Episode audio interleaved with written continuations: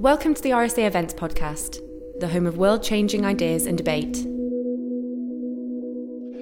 Hello, everyone. I'm Matthew Taylor, and I'm the RSA's Chief Executive. It's my great pleasure to be chairing this panel today to mark the launch of the RSA's report on the future of health and social care. Uh, we've been working in partnership with Accenture to undertake a program of work exploring public service innovation, looking at opportunities for large scale reform through a health and social care lens. We uh, agreed to do this work before the COVID 19 pandemic, and of course, in many ways, this crisis has shed a new light on the challenges we face. We've collaborated with a group of key leaders, strategists, researchers, practitioners to explore how we can support system change, innovation, and improvement in response to trends that are impacting the sector. Trends that include digital innovation, new ways of working, and changing relationships in communities and places. And as I've said, the COVID 19 pandemic has accelerated and amplified these trends. It reinforces the case for change. So, what are we learning from the crisis? And how can this inform our thinking about health and care futures as we transition out of lockdown restrictions and enter a period of stabilization and create some kind of new normal? We're delighted to be joined today by a distinguished panel who can help us explore how we create a model of public services that is agile and resilient, able to cope with crisis and meet the needs and expectations of today's citizens. So you're going to hear from Professor Donna Hall. She's chair of the New Local Government Network, chair of Bolton NHS Foundation Trust, and an integrated care system advisor to NHS England. Donna was appointed an honorary professor of politics at the University of Manchester in August 2019. Clenton Farquharson is chair of Think Local, Act Personal, a framework for personalised care and support. He is a member of the NHS Assembly and chair of Quality Matters, working to improve the quality of adult social care. Clenton and I support two football teams in Birmingham and the West Midlands who played each other on Saturday, but we're not going to make that a source of contention today, are we, Clenton? And then Matthew Swindells is digital and healthcare advisor and was previously deputy chief executive at NHS England. He continues to support NHS emerging health systems in digital transformation, recovery, and the learnings from COVID 19. So, a big welcome to you all, and thank you for taking part in the discussion. Now, I'm going to start with a very broad question, and I've asked you all to, to compress your answers into five or six minutes so we can have a broader conversation. In the RSA's program of research and engagement, we asked questions to help us identify the alliances, the practices, the tools that will best support the health and care system if we're to move towards long term change. And so I want to start by asking each of you to comment on the learnings for health and social care identified from our research, but also to share your thinking on what needs to happen to reform the whole life cycle of health and social care provision. Donna, I'm going to start with you. Okay, thanks, Matthew. First of all, I think the research is brilliant. I think it really does hit the nail on the head on particularly the 10 lessons that are learned um, in the in the early part of the executive summary. So well done. I think it's a really uh, fantastic piece of work, and the fact that it is not just about health and it's about health and social care is really refreshing because I think very often we do focus on we think NHS purely NHS and not social care when we think about reforming the model. So thank you and, and well done. Um, for me, I think the the main learning from um, from COVID nineteen has been how quickly we can do things when we have got uh, a single purpose and a joint purpose, and we're not spending two or three years going through a transformation program from the silo perspectives of our different organisations. So we've we've kind of united across across um, certainly across NHS and council systems. I think that's been a really strong partnership. Um, what I do think has been sadly lacking has been that embracing of of social care and particularly um, private sector home care uh, care homes. And I do really think that is an area where you know when we do come out of the pandemic, we've got so much to learn about what went wrong there. And I think we did fall into the trap of just thinking of, of NHS emptying beds, clearing wards.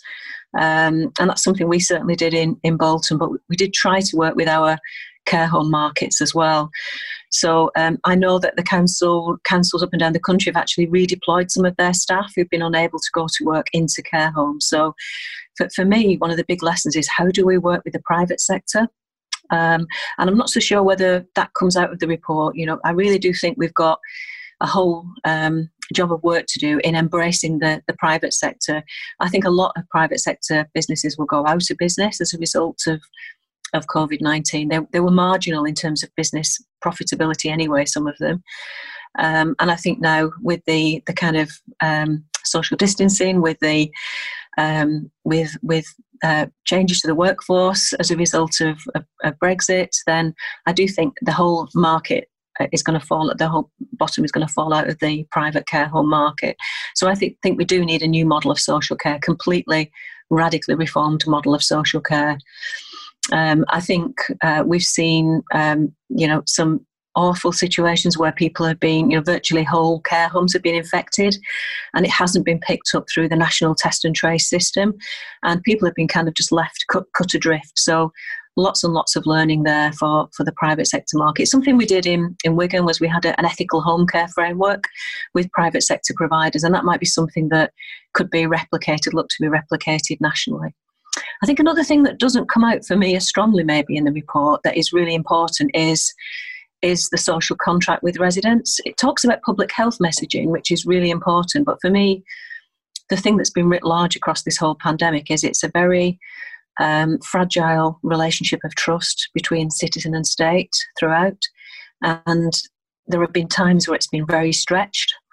I won't go into when, but I think we can we can remember when that was. Um, and for me, it's all about how do we rebuild that trust, but also that social contract where we are working together with residents in a towards a, a, joint purpose. And I think that's not just for health and care, but across the, the local economic recovery, um, the whole resetting of, of the whole fabric of society. I think that social contract, going back to that, is something that again we did in Wigan. Um, and I know others are doing it elsewhere as well. Lots of London boroughs starting to embrace this, cooperative councils. But I think it's a fabulous report, really brilliant report. It hits the nail on the head in so many areas. Maybe um, the private sector care market, the social contract, and neighbourhood working could be areas that could be fleshed out a little bit when it when it's launched. But those those are my key kind of findings from what you've done. So thank you. Well, thanks, Donna. And and to ask you a supplementary question, you know, I'm an old bloke, and I think I, people have been talking about the need to have a more joined up approach to health and social care almost my entire adult life. Mm. Do, you, do, you, think why? Let's be optimistic. What what is there about this moment, this crisis? What's happened? Uh, and clearly, in our report, our one of our three scenarios uh, advocates a much more kind of joined up approach. What is there that might lead us to believe that this time it could be different, Donna? I think because of the differential impact, um, social care isn't obviously just about care homes, but that's what people have seen.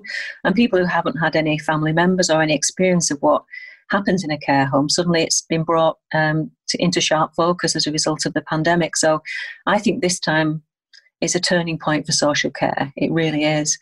Um, I think the fact Hilary Cottam pointed out, hasn't she, in, in her book Radical Help, that the reason social care isn't funded in the same way the NHS is is that when Beveridge wrote the um, created the welfare state, women it was assumed that women would do social care. So care was never properly funded right from the creation of the welfare state, and that's never it's never been addressed by subsequent governments. So I think it does need a proper footing, being put on the same footing as the NHS. Um, I'm ambivalent about whether it should be we should have a national health and care service. I, you know, I know um, the mayor of Greater Manchester wants that, and I think he did when he was um, health secretary as well. But I do think it's got to be local. You know, I, I love Clenton's work. I think it's brilliant. For me, it's all about local assets, local communities. The, the community and voluntary sector are the best providers of care very often, and they are cut out very often of national models. So, you know, it's very difficult for um, a brilliant community organisation in Birmingham providing mental health support, for example, to win a national tender, a national contract. But the care that they provide will be so much better than some you know, nationally procured, faceless, bureaucratic solution. So for me, it's got to be that local um, construction from the bottom up, social care, councils working with their NHS partners and with primary care within the locality. Great. Well, Clenton, you've been set up there by Donna, uh, referring to your way of thinking about these issues. So over to you. Thank you for the opportunity to participate on our future of health and social care. And the, the report was really useful, and the learnings from that as a, a, a black disabled man who experiences health and social care, I'd just like to share uh, a few points. The NHS saved my life in 1995. I experienced an appalling, unprovoked uh, attack, repeatedly being stabbed 26 times, resulting in life changing injuries. That is a story for another day. But the wonderful people of the hospital saved my life. And, uh, um, and since then, I've constantly relied on our beloved NHS to enable me to be as healthy as possible. But social care in 1997 changed my life so I could start living again. And this is particularly remarkable when you consider that I refused to let my social worker inside my front door for several weeks. Uh, but my social worker supported me to live my beautiful, ordinary, and good life. When I talk about a better future of health and social care, the dream is what I and other dreamers want. And this leads me uh, to the greatest dreamer uh, of our age, and that's uh, stealing from Martin Luther King, who said, The time is always right uh, to do what is right. If it's right for, for us to dream as children, it's also right for us to dream as adults. We all want to live in a place we call home with people and things we, uh, we love in communities where we look out for one another, doing the things that matter to us. That's the social care future we seek. And if you want to know more about the, uh, the vision, please visit uh, hashtag social care future. But this is a moment where we must stand for and with each other across our differences uh, against anything and anyone who seeks to divide us. At Think Local, Act Personal, we have created an innovation in um, community centred support directory that looks at three themes we have focused on. One, developing uh, the asset based uh, area model in more depth. Two, redesigning commissioning so it supports innovation by becoming more citizen led. And three, taking self directed support back to its roots so it affords real choice and control, enables people to connect and contribute. Because of the time, I'm going to focus on just one uh, uh, thing developing the asset based area or strength based area model is part of the innovation, like I said, in community centered support. Staying well and connected to others and resilient. It recognises that we need to lead from a place of trust. Donna touched on it. That we all are aware of the imbalance in power of individuals and communities, power over our lives, where we feel we have no control or choice to feel valuable not vulnerable. Think about feeling valuable for a moment and not vulnerable. The power of coming together with people and communities for common good and common purpose. It embeds that vision that has to start with values, behaviours that are inclusive of us all. And it reduces the inconsistent experience that many people with lived experience constantly mention feeling our human potential is not cultivated and how we are surviving but not thriving and how the fault lines of inequality have widened in this pandemic. But there are some glimmers of hope. If you look, for example, Stronger Together, Thurrock promotes local and community activities. It strengthens uh, the connections between people Stronger Together is also encourages local people to have a greater say what happens in their neighbourhood, and it takes control over where they live and the decisions that affect us. But also, your road is my road, is our road. And I talk about some hopes for the future after the pandemic is over. and lockdown has lifted. And one of the biggest surprises was how much community spirit was already there. Mm-hmm. So Thurrock have dreams where we all continue to be great neighbours. And as uh, fellow dreamers, if you want to know more, check them out. Thank you.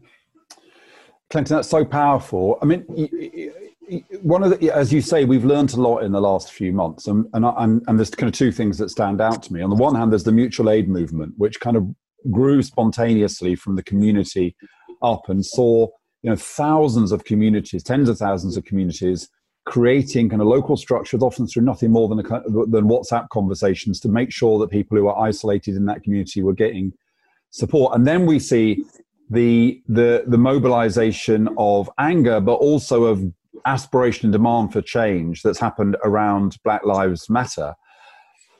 If we could tap into that willingness to support each other on the one hand and that desire for change and patience for change, then it, it feels, as, as you've suggested, anything's possible. But in your experience, what are the biggest barriers in the health and social care system to being able to tap into that kind of bottom up energy, to tap into those assets you've described? some of the barriers is around, like I said, the, the power imbalance. Um, uh, if you see the, the two big structures of NHS and uh, adult social care, it's the relationship it has with uh, its citizens. It sees sometimes citizens as passive recipients, not as um, uh, uh, equal re- uh, relationship that is adult to adult, not parent to child. And that is different relationship. And this has um, manifested itself differently in the pandemic because we've uh, the rule books had been th- thrown out the window because you know what would normally take you know years to do, we've done in in, in weeks because we've had to. So you know um, the relationship has definitely changed, but there is still some uh, fault lines in uh, the um, inequality that needs to be looked at, and they're not just at an individual level. There are uh, systematic and structural uh, uh, inequalities that need to be addressed. And, and bringing the community, and particularly communities that have been not had their voice heard in the past, into that commissioning process, that's a really important part of that, isn't it, Clenton? Most definitely, and um, every, uh, you know, most communities want their opportunity to be uh, in, uh, involved to shape the future, you know, because we all have dreams, wishes, and hopes, but how do we uh, enable that to flourish? Brilliant. Well, we'll, uh, we'll, we'll, I'll come back to you in, in, a few minutes when we've heard from from Matthew. Uh, Matthew, I'm interested in your perspective. I mean, having worked in uh, government and, and, advising all sorts of people across the health and social care system, I guess you know for you for many years, the issue has been about how do you bring the future into the present? How do we bring the possibilities of technology and other things into our system and to accelerate uh, change? Um, I'm interested in your perspectives on the question and whether or not you think what's happened in the last few months will accelerate change. Thank you, Matthew. Yes, and I think that's, uh, as you said right at the start, it's worth remembering that we started this report pre COVID 19 outbreak because uh, NHS and social care were facing a set of significant challenges, you could call them crises, at that moment in time already. We saw in the NHS long waits for A&E and outpatients and surgery, slow access to um, life-changing treatments, about a third of hospital beds at that time had got people in them who didn't need to be in hospital. They needed care, but they didn't need to be in a hospital bed. And to the extent we were taking away people's liberty by saying the only place that we could manage to provide a, a place of safety for them were, uh, was in hospital. And the social care and residential uh, domiciliary services were teetering on, on, on the brink of economic viability all, all over the country. And care for people with mental health problems and with learning disabilities, despite having been a five year priority for NHS England, still hadn't broken through to be on a par with physical medicine. So we had a whole set of real challenges that we set off this report to try and look at. And then COVID 19 happened. And, and, and I think to the nut of your question, um, what that's done is just highlight those issues. It hasn't said, no, here's a completely different set of issues. We saw an extraordinary response from uh, from the NHS, and as somebody with a 30 year career in the NHS, including as a hospital chief executive, I'm really proud of my colleagues and uh, uh, across the NHS for the way they did respond. But perhaps the big mistake was to view this as an NHS problem. Um, we learned, you could say, we, we learned from the pictures from Italy of their hospitals overrun. We didn't learn from the pictures from Seattle of their care homes unable to cope. And uh, we ended up uh, with, a, with a lopsided response um, where the care sector didn't get the same level of support for access and training in using PPE, access to testing, um, access support in designing policies around cohorting patients, um, the growth of capacity, when we look at the phenomenal work to create the Nightingale hospitals, there wasn't a matching piece of work on, on, on the social care side. Um, and the NHS stood up its workforce internally, but we didn't get a massive increase in the number of nurses and doctors available to care homes to support them. Um, we also saw um, the rush to digital within the NHS, which, which has been an extraordinary, we probably delivered 10 years worth of change in 10 weeks. Um, but we also have, uh, have left ourselves a legacy here, which is that um, the most excluded, the most vulnerable, have been left further behind. That, that, digital works for the people that digital works for, and we have broken through the idea that it doesn't work for most people. For the vast number of people, this has been a huge step forward. But if you are uh, not digitally connected, if you're not digitally literate, if you're elderly and confused, these new ways of stepping forward uh, of, of accessing healthcare are not brilliant. And we need to say, well, let's let, how do we bank the the tremendous gains but but move forward from there? And i think that's where the reports um, is so strong um, in that it says that we need to view health and care um, as one both for um, pandemic readiness in the future but just as importantly for liberty and health and prevention and the things that are the core of our of our health and care system. Um, and we need to put the care system on the same footing um, and it's almost a psychological step forward as, much, as well as an economic one. That um, when the NHS came under trouble with uh, uh, for personal preventative equipment, the army was brought in to help sort that out. Where was the army coming in to make sure that every care home in every town could get access and training in using PPE? Um, similarly, uh, when we needed to get testing scaled up, we brought in the military. Where was it? Where was the military response to getting testing into every care home? And, and we need to and that's that's partly about money, but it's mostly about how do you think about these things and how do you plan them and um, and, and how do you organize them and how do you say, well, if digital has been transformational in healthcare, um, I talked to a GP who uh, says that they now do 85% of their appointments online. They think maybe uh, 65% is the right number in the future, but that's an awful lot more than they were doing four months ago how do we get every care home, every nursing home, every domiciliary visit digitally connected so that when you need advice and support, you can get access to a GP or to a pharmacist and so on. And that bigger thought requires us to think about health and care um, as one. Um, and it needs to think about what is the balance between the centre and the local. This that you talked about, about communities. Um, some things you have to plan and run from the centre, but innovation works better from the bottom up. Um, and we have seen um, uh, which writ large across the volunteers, the big national initiative about volunteering was not the transformational experience. The transformational experience was every ward, every town, every community with its own volunteers stepping up and making sure that food was delivered to uh, to the vulnerable and, and to those that needed it. And and that is a, how we get that balance right. I, I've spoken to a lot of entrepreneurs who've been frustrated that the bottleneck at the centre to offer their innovation has stopped them from being able to get innovation out. And when they started talking locally to health and care, they could move more quickly and do more. And getting that balance right, um, I think, is important. Um, and the last thing I think from our recommendations, the 10th recommendation, is around data insight. And I really hope that this could be the moment when we put Cambridge Analytica behind us and create more of a sense of trust about how data can do good. Um, because we use the data in the NHS to, to, identify in a matter of days 2.2 million vulnerable people that we could advise directly, reach out to with food parcels.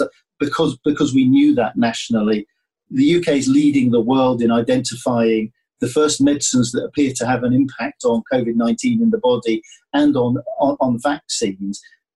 And it's just a little glimpse into what we could be doing for the public if we could create that sense of trust between government and agencies and the public about how we use data um, to do good. And to, when we think about the scenarios, there is a real risk that NHS and social care slide back into the battles of the old, um, that we roll back into the scenario two of the status quo. Um, uh, and the NHS is currently deep down focused on recovering the, lo- the people who are currently living in pain because they've not had their hip replacement.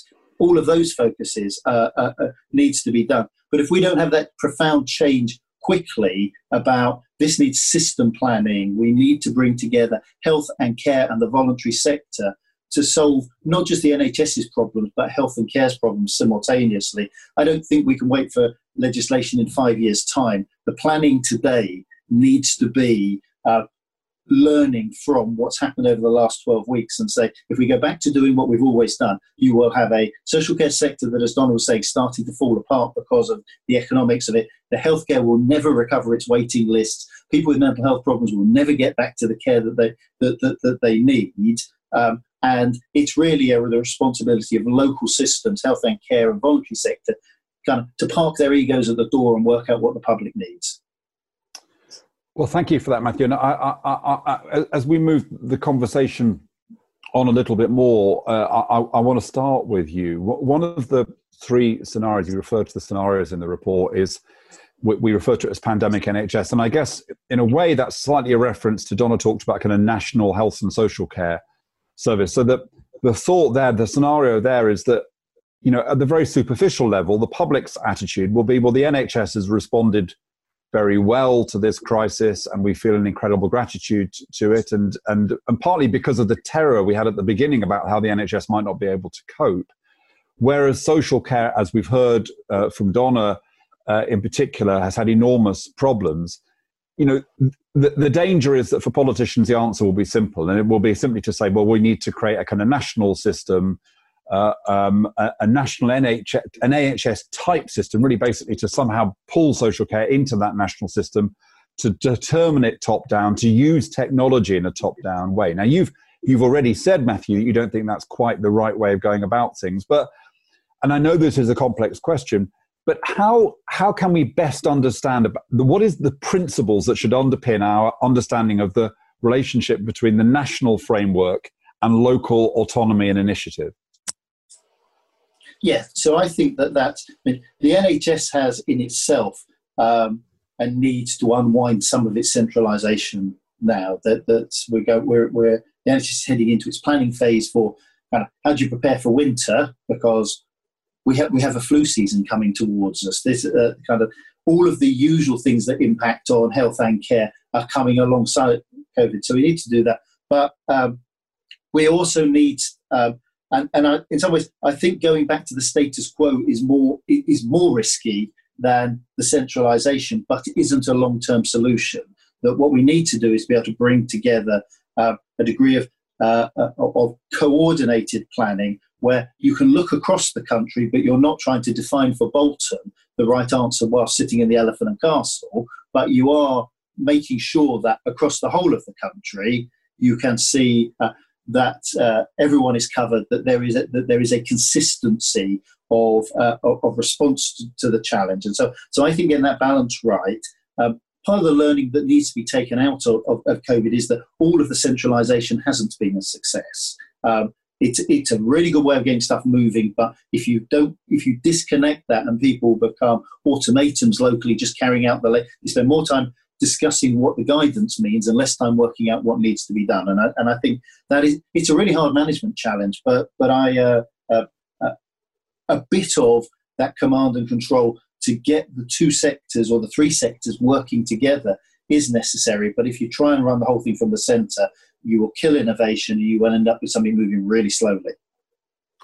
And Clenton, I mean, back to your kind of emphasis on the role of the citizen and the community, because it's always felt to me that the most effective way to join up services is if you truly start from the needs of the individual and the community, because people don't walk around and say, well, I've got a set of health needs and a set of social care needs.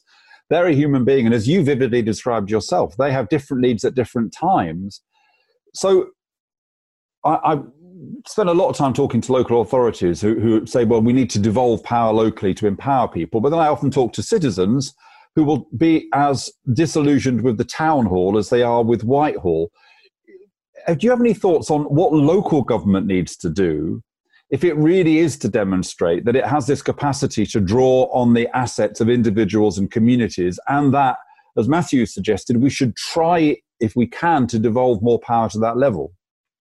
The conversation that we've been having locally and nationally about this, there needs to be, uh, the question really needs to be rephrased. We need to look at what can um, central, only central government can do what can uh, local, only local uh, government can do? And then do the same with institutions, organisations, and businesses. And then what can communities can do and individuals? At the moment, we keep thinking it's not either or, it's all of those, but we need to see what leverages or levers each of those components can do that can enable you know, not just surviving. Because most, uh, from the citizen's point of view, all that we want is a life.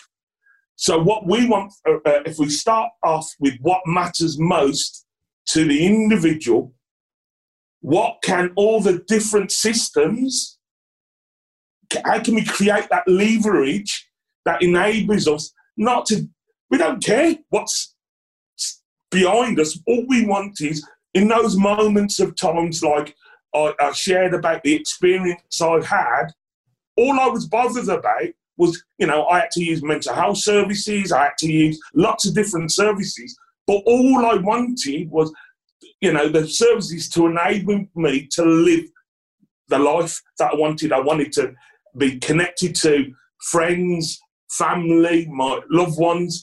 You know, those are the things that we need to look at, and the values behind that has come to the forefront for me. We have, in this pandemic, we have thought, uh, thought about monetary value. You know, and I'm not saying you shouldn't think about monetary uh, value, but you don't start off with monetary value. We need to look at, as a nation, health and well-being. The byproduce of that will enable the economic benefit to the nation, but we don't start with that. And then we only see value attributed to citizens of, you know, uh, monetary value.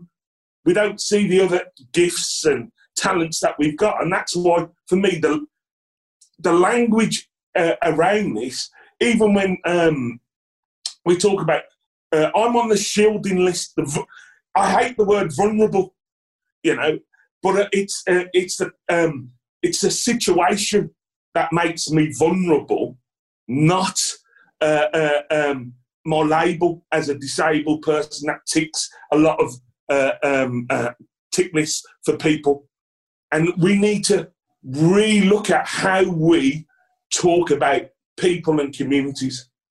But doesn't the but it doesn't the system as well, Clenton, add to that? Because I I remember many years ago really being struck by, and we had a conversation at the RSA with some mothers of children with learning disabilities, and they were very feisty and they were arguing very strongly for a system that, that looked at the, the, the abilities and the talents and respected their children. But halfway through the seminar, one of these mothers, I think she was from Liverpool, said, Look, the reality is I spend half my time fighting for my son to be considered as a full human being and respected as a full human being, and the other half of the time, trying to make myself seem as pathetic as possible because that's the only way to get resources out of the local authority because in the end they distribute resources depending upon your kind of need. So it, that's a kind of trap isn't it? And and i can't see any way out of that trap unless there's a, a significant investment of resources. Do you think that's right yeah and and we have to have a, the conversation about how you know we talk about rights with rights there's responsibilities you know, but we often say rights, but we never talk about responsibilities. But there's responsibility of uh, uh, central government, there's responsibility of local government, there's responsibilities with institutions and business and communities and individuals. We need to uh, create a new um, uh, uh um, it's a new future uh, and a new relationship with all of those dynamic parts in the system. And the, to pick up on, uh, I think it was Malcolm's, um, um, Ma- sorry, uh, uh Matthew's, uh, um, uh, he said about, you know, um, care homes. We have to reimagine the future of accommodation. Because for, for me, I started off with the, you know, the, the vision, uh, you know, of a place called home you know, and, and it's it's talking about what those future accommodations or care models might be. That's not every, you know, my, my mother is 83. My dad died uh, four years ago, November, but she still lives at home, 83 year old, and she's got a personal assistant that enables her to live the life that that's important to her. We can do this. Uh, Donna, I, you know, it seems to me with, with both Matthew and Clenton, and it's my view as well, it's in the report that that we would want a system where there is a stronger component of local uh, coordination, local autonomy, partly so that places can respond to their communities and engage their communities. But I completely understand the kind of pressures local authorities have been under in recent years because of austerity, but still, you know, I look at different local authorities and you see very kind of different mindsets. So I'll give you a couple of examples. Um, we at the RSA have worked with various kind of social enterprises interested in kind of social care employment.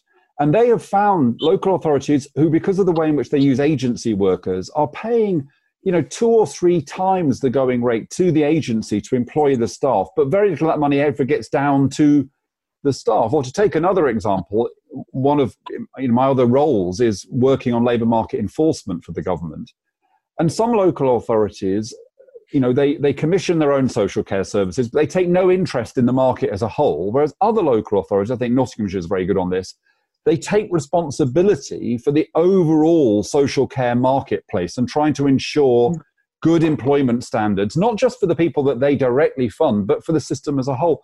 So, as somebody who thinks very deeply about the future of local government, what is the kind of mindset shift that is required in local government if they're going to take on greater responsibilities? I think it's a shift away from um, a state paradigm, away from the market paradigm that's driven social care to a large extent, over towards a community paradigm, which is something that we've been talking about for a while in, in New Local Government Network, which is thinking, as Clenton has just described, about the person building relationships into the into the way that all public servants in the place relate to individuals. They don't see them as a unit of need, which is very often what happens.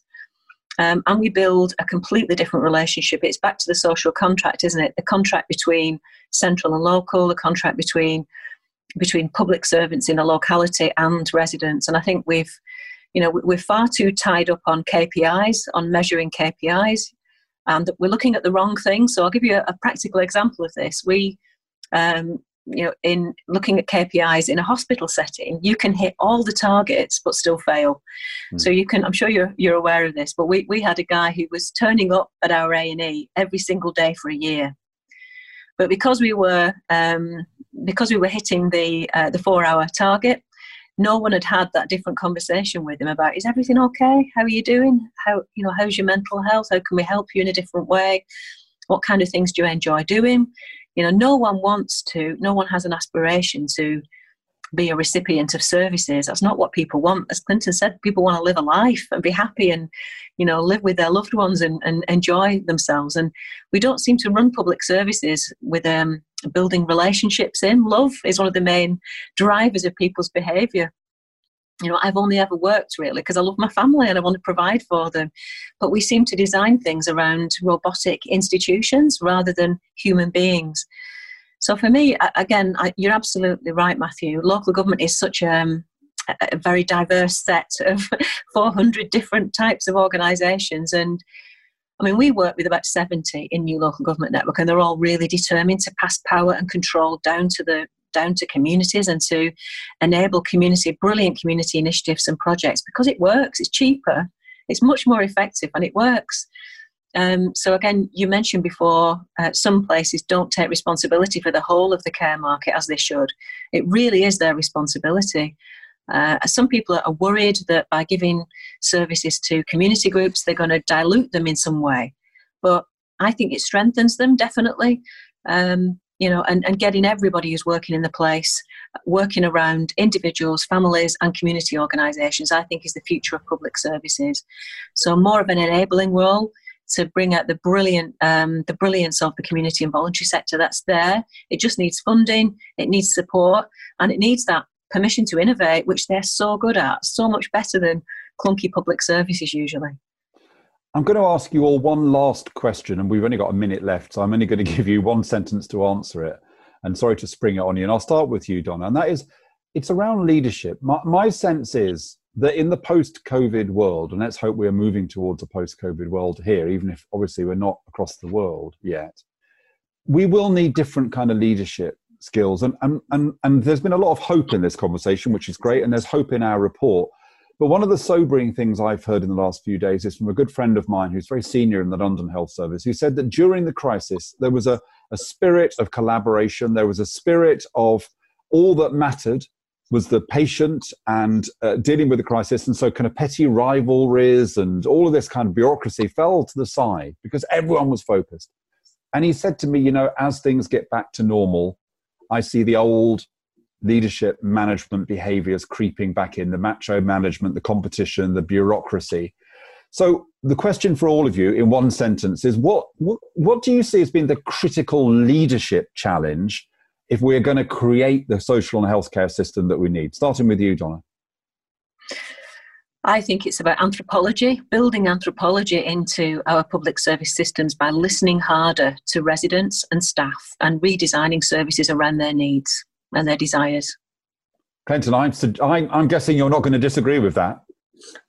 No, uh, the only thing um, I, I, would probably add with that is compassionate uh, uh, uh, leadership. And uh, Donna said it in the, in, in the beginning of her talk love, love for one another. Brilliant. And Matthew?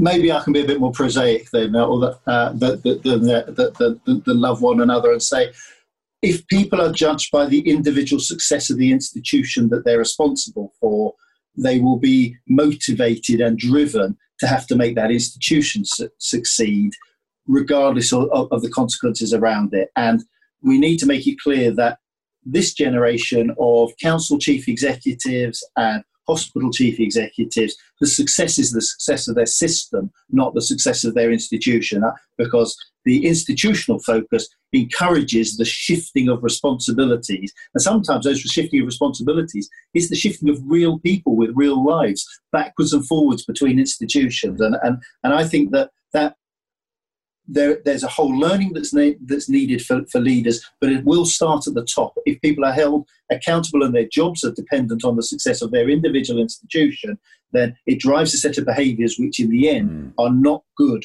for the for the health of the population as a whole. Yeah, absolutely. So that sounds like we need more shared outcome goals and fewer com- contested institutional objectives. Look, I- I'm sure I'm not the only person listening to the three of you who kind of thinks, well, if only the government would set up a commission with Donna Hall, Clenton Farquharson, and Matthew Swindells and say to them, you design the health, future of health and social care, then everything would be fine. Uh, it's been a wonderful conversation.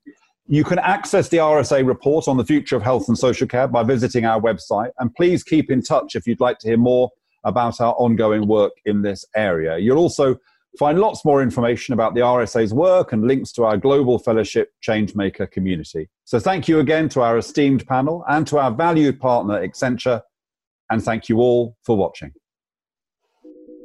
Thanks for listening. If you like this podcast, head to our YouTube channel for inspiring talks, interviews, and animations.